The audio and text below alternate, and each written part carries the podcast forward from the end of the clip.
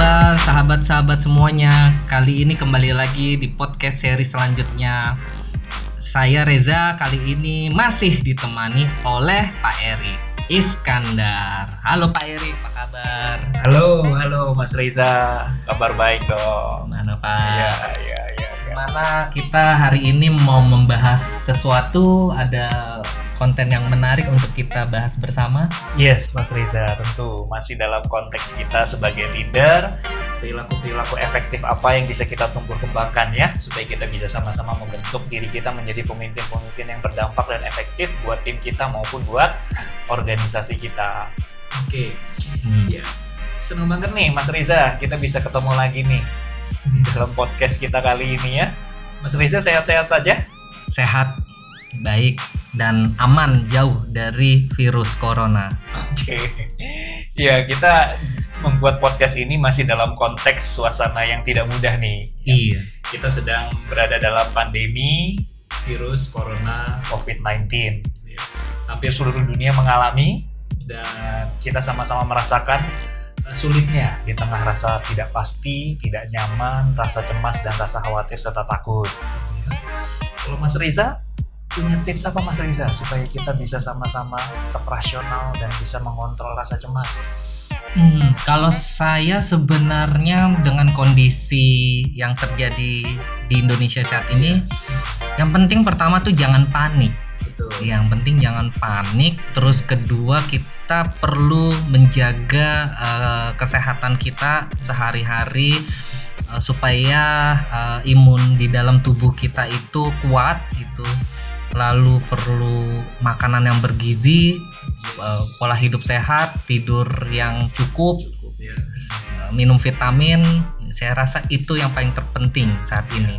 Agree, agree banget. Pertama tadi kan supaya kita mengatasi rasa cemas lah, nggak perlu panik lah. Tetap tenang dalam situasi kayak gini.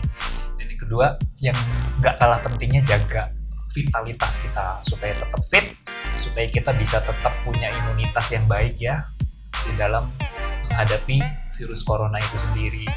Jadi syukurnya Mas Riza baik-baik saja ya dan keluarga di rumah juga sehat kan ya? Baik, Nah, sehat. Saya pun juga sehat dan kira-kira teman-teman yang mendengarkan podcast ini selalu dalam kondisi yang sehat senantiasa dan kita tetap optimis tetap positif di tengah situasi yang tidak pasti ini. Oke, Mas Reza, kita mulai saja podcast kita kali ini ya. Oke, kita, Iya, kita iya. kali ini mau membahas tentang kepemimpinan lagi Pak Erik. Betul dong. Oke. Kita mau bahas kepemimpinan dan saya akan mengawali dengan kisah dulu Mas Reza. Wah, ya. Punya cerita lagi nih kayaknya Betul menarik. dong.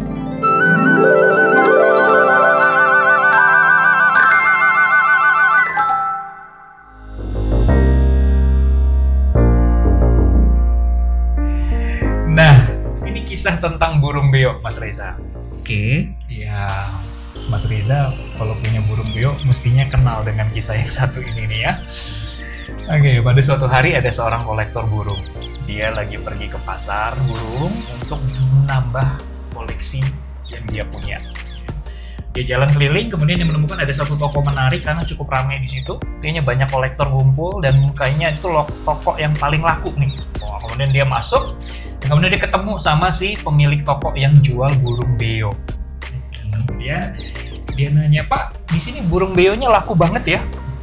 Jawab, iya Pak, di sini adalah tempat yang paling laku di antara toko-toko yang menjual burung beo yang lain.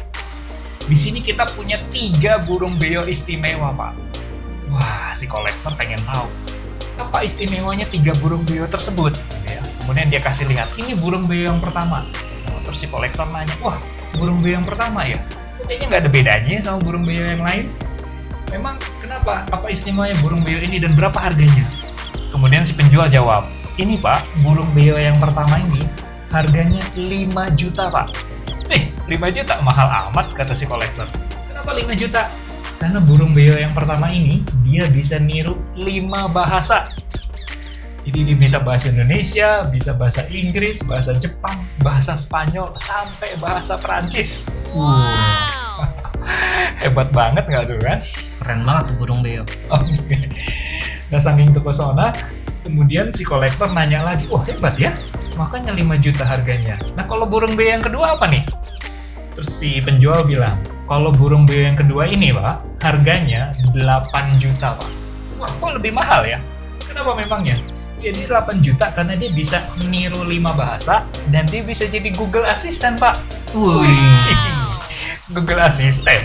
Google Assistant gimana? Iya. Jadi kalau kita nanya, Hey Beo, show me the weather today.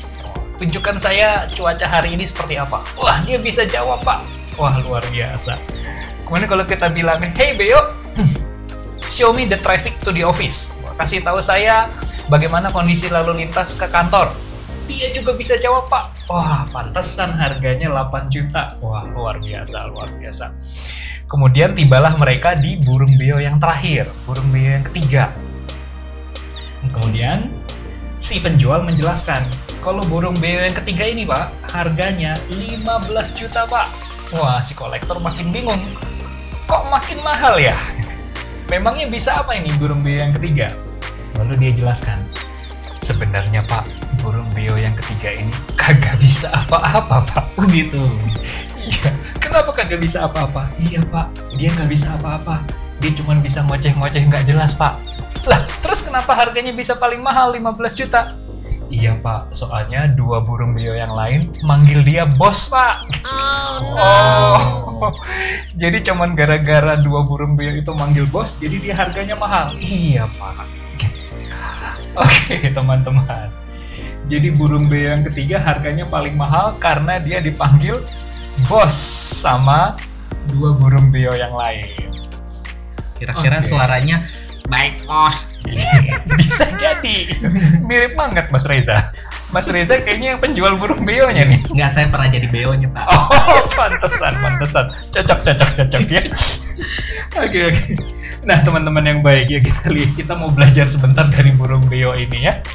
Burung beo yang ketiga nggak bisa ngapa-ngapain, tapi harganya mahal hanya gara-gara dia dipanggil bos. Teman-teman, please jangan sampai kita jadi bos yang digaji besar tapi kagak bisa kerja apa-apa, teman-teman. Nah, banyak pembelajaran penting yang bisa kita petik dari kisah yang tadi ya teman-teman ya kan jangan sampai kita seperti burung beo yang ketiga kesannya ditakuti oleh dua burung beo yang lain tapi sebenarnya di kenyataan kita nggak bisa apa-apa Hmm. nah teman-teman kita perlu sama-sama mengembangkan kualitas kepemimpinan kita sedemikian rupa sehingga kita mau menjadi pemimpin yang dihormati bukan ditakuti kalau kita menjadi pemimpin yang ditakuti, kita hanya menciptakan suasana takut. Dan bisa jadi kepatuhan jalan, gitu ya. Anggota tim kita melakukan apa yang kita perintahkan, tapi itu biasanya tidak bertahan lama. Dan hanya berlaku dan berlangsung kalau kita ada aja. Tapi kalau kita nggak ada, bisa jadi mereka tidak melakukan, karena mereka hanya berdasarkan kepatuhan dan rasa takut, teman-teman. Oke. Nah, banyak pembelajaran yang bisa kita sama-sama petik dari kisah tadi termasuk ini juga sama-sama mengingatkan kita bahwa kita sebagai pemimpin penting banget buat kita yang namanya membangun kompetensi dan kapabilitas. Jadi skill kita, keterampilan kita, kemampuan profesional kita untuk melakukan pekerjaan dengan sedemikian baik. Nah, sehingga kita bisa mendapatkan rasa hormat dari orang lain. Karena anggota tim kan pasti akan melihat seberapa mampu dan jagonya kita. Namun bukan berarti sebagai pemimpin kita mesti tahu segalanya jadi ada banyak anggota tim kita yang secara teknis mereka lebih jago yang dalam hal secara teknis mereka lebih handal, lebih mampu, dan lebih tahu. Oke. Nah, yang perlu kita lakukan adalah tentu saja kita memberdayakan kemampuan mereka tersebut. Kita tetap memiliki keunggulan, nah sehingga yang kita bangun selain kompetensi dan kapabilitas, kita juga perlu membangun yang namanya soft skill kita. Mas Reza. Oke. Iya. Nah, sehingga kalau anggota tim kita sudah jago di dalam hard skill, gitu ya. Nah, saya suka salut dengan kemampuan Mas Reza di dalam video editing, di dalam documentating, yang itu bisa memberikan desain yang visual yang sangat menarik buat customer kita. Nah, itu hard skill yang sudah menjadi kemam- kemampuan dari anggota tim. Mm-mm. Nah, kemudian kalau kita sebagai leader, kita perlu menguatkan aspek soft skill kita sehingga kita bisa mempunyai strategic thinking, kita bisa punya problem solving, kita bisa punya creative thinking yang bisa mengarahkan hard skill anggota tim kita sesuai dengan konteks tujuan organisasi. Sehingga pada akhirnya kita sebagai leader dengan anggota tim kita, kita bisa saling melengkapi dan kolaborasi. Karena pastilah kita sebagai pemimpin kita tidak bisa melakukan semua hal. Pasti ada banyak hal yang anggota tim kita dalam hal teknis itu jauh lebih jago dari kita. Nah yang terpenting adalah bagaimana kita bisa memberdayakan dan kemudian saling melengkapi dan kemudian kolaborasi bareng untuk kita bisa sama-sama kuat di dalam suatu hal untuk mencapai tujuan bersama. Iya. Iya, Mas Riza. Dan kita sama-sama ingat tadi ya pelajaran dari burung beo ya. Iya. Please semoga kita tidak jadi burung beo yang ketiga. Iya, dalam tanda kutip nggak bisa apa-apa sebenarnya. Tapi bisanya nyuruh sana sini, Iya. ngomel sana sini, tapi sebenarnya nggak bisa apa-apa.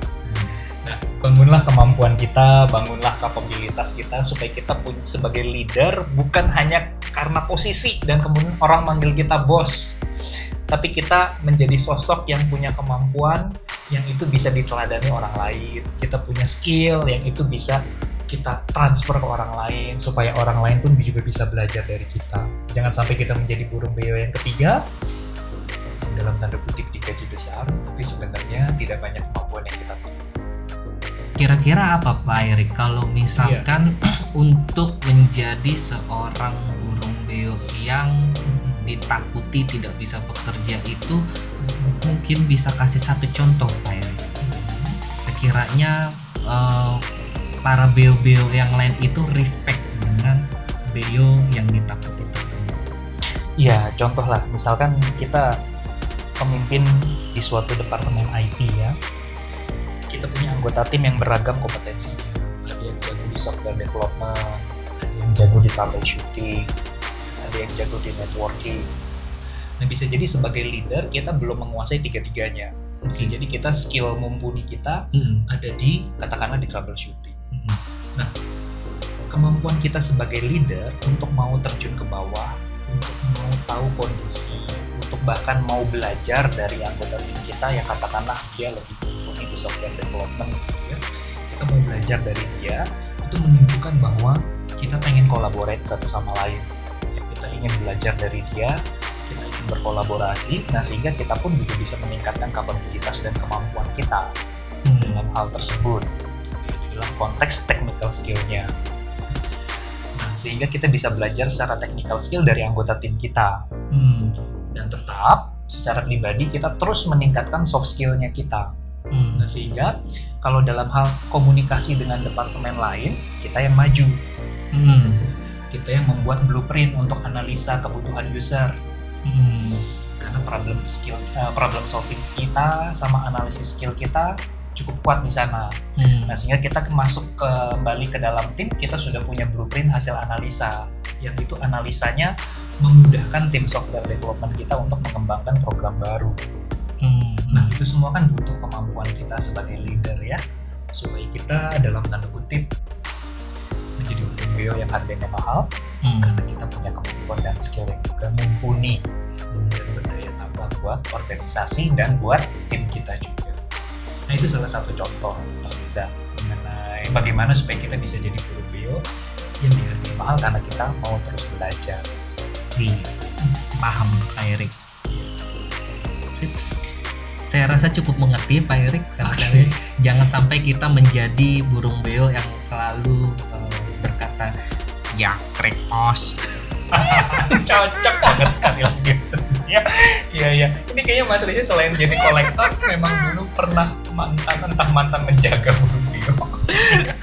Atau memang koleksinya banyak kayaknya di rumahnya. Oke. Iya. Baik.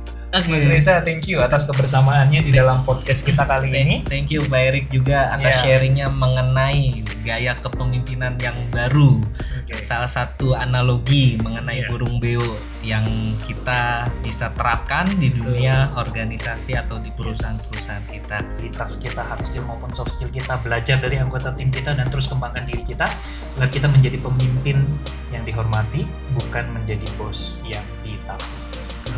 Siap, bos. Oh siapa? Gue jadi bos lagi ya.